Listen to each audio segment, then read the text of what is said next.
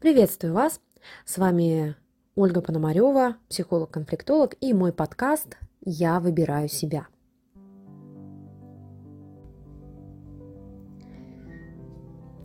В опросе, на какую тему вы бы хотели послушать следующий подкаст, победила тема о том, как выстраивать гармоничные отношения в паре, в том числе и в вопросе денег.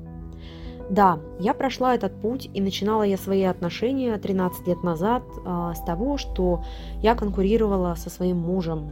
Это выглядело так. Э, каждый месяц я его спрашивала, сколько он заработал денег, и потом я хвалилась и хвасталась, а сколько же заработала я. И я ощущала эту гонку и конкуренцию, и ощущала необходимость зарабатывать столько же, а может быть даже и больше, чем он.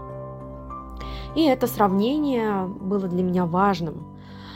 А, когда я увидела, что конкурентные отношения с супругом ни к чему хорошему не приводят, они вызывают только напряжение, недоверие в паре, я начала это менять. Да, это непростой путь в отношениях, но он точно стоит того. Как я начинала менять мои отношения супругом по части денег. Я признавала свою уязвимость, а, в каких-то вопросах свою беспомощность. Я признавала тот факт, что да, я могу позволять, чтобы обо мне заботились, чтобы меня содержали. А, к слову, в отношениях а, моей родительской, в моей родительской семье было совершенно другое взаимодействие между моей мамой и папой. А, отец а, всегда транслировал а, такую позицию, что денег ни на что нет, на что бы не попросить всегда денег нет. Мама как-то сама выкручивалась из этих ситуаций, она как-то тайком от э, отца покупала какие-то игрушки, которые я и моя сестра хотели, и она закрывала наши потребности в чем-то новом, в каких-то подарках, и мы все это тщательно скрывали от отца, чтобы он, не дай бог, не узнал, что мы потратили, что мама потратила деньги на что-то не на то, на что он разрешил. Это довольно жесткая форма взаимодействия, и я, а, когда выросла, когда я пришла в отношения со своим супругом, я поняла, что так я не хочу взаимодействовать, и поэтому мы вдвоем жили каждый на свои деньги. У нас не было совместного бюджета. А, я наблюдаю, как а, мои клиенты продолжают жить таким образом, а, как женщины не позволяют своим мужьям или мужчинам, которые еще не находятся в статусе мужа, ухаживать за ними, проявлять заботу, даже банально не позволяют оплачивать счет в ресторане или, например, дарить какие-то дорогие подарки женщины сами покупают себе одежду, а, украшения, а, сумочки, косметику, сами оплачивают своих услуги косметологов, маникюра, педикюра, и потом очень сильно удивляются, а почему же их мужья скупятся и не дают им ничего. И когда появляются дети в таких отношениях, эти женщины тоже очень сильно удивляются, а почему же супруг не э, дает денег на ребенка, на его развитие. Так вот, дорогие мои женщины, очень важно начать развивать э, отношения с вашим мужем уже сейчас по части с вашим мужем или с вашим молодым человеком по части денег. Как это делать? От разговоров к делу. Важно дать ему возможность проявлять заботу о вас. Что это значит? К примеру, а, мой муж раньше не готовил мне кофе. Ну, потому что я была уверена, что он просто с этим не справится, потому что мой муж не пьет кофе совсем. Кофе у нас в семье пью только я, и я знаю, как готовится кофе.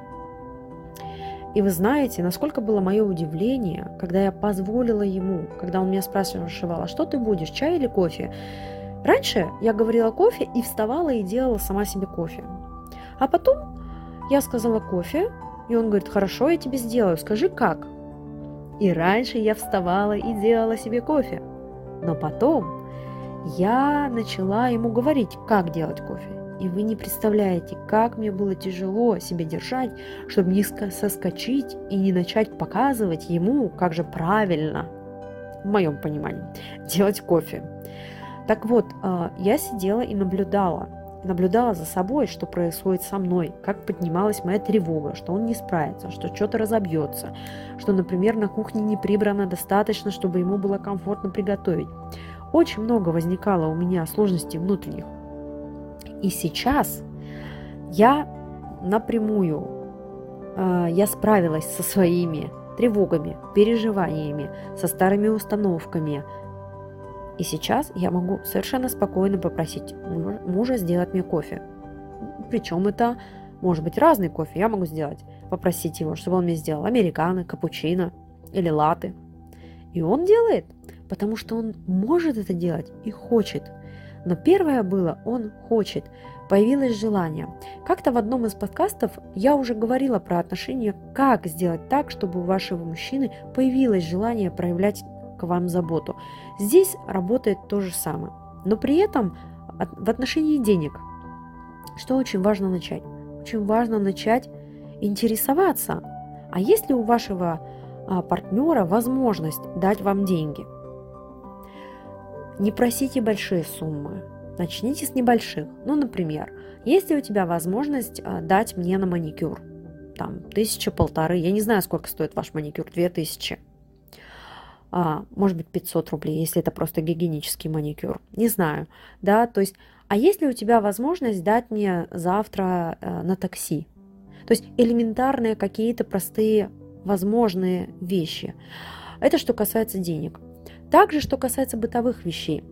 Дорогой, у тебя есть возможность купить молоко в магазине? То есть при этом вы ему не говорите там, какое молоко. Вы можете сказать, да, если он спросил, а какое молоко? Вы можете ему сказать, не имеет значения, там, ну, жирность можете обозначить, если для вас это важно. При этом, если, например, ваш муж принес из магазина, вы его попросили что-то принести, и он принес что-то не то, не нужно тут же его тыкать, как котенка носом, э, что ты принес не то, или вот-вот закончится срок годности, да? Бить по рукам, так скажем. Дайте ему возможность начать это делать. Я помню, как э, первые разы... Э, раньше мы покупали продукты вместе. В супермаркете я выбирала все продукты. Он был только тем человеком, который оплачивал и нес пакеты до машины. Помню, как э, один раз я приняла решение, что все, я учусь ему доверять и э, попросила его заехать за продуктами в гипермаркет.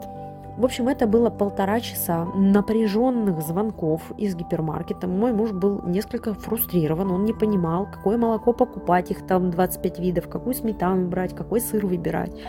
И я ему отвечала на вопрос, что я приготовлю еду из всех тех продуктов, которые ты принесешь. А мясо покупать или не покупать? Решай, если ты принесешь, я что-нибудь приготовлю. Не принесешь, найду приготовить что из того, что есть.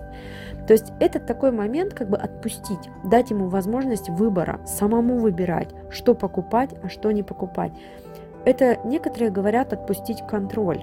Я здесь говорю больше про доверие. Довериться, что ваш муж или ваш партнер – это взрослый человек.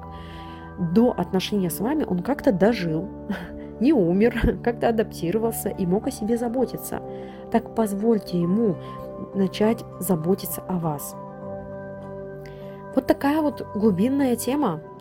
Что интересного вы услышали в этом подкасте, в этом выпуске? И о чем бы вы хотели узнать подробнее? Задавайте вопросы в комментариях к этому аудио. Берегите себя. Выстраивайте собственную зону комфорта – а если вы еще пока что не знаете, что для вас личный комфорт, самое время начать об этом узнавать.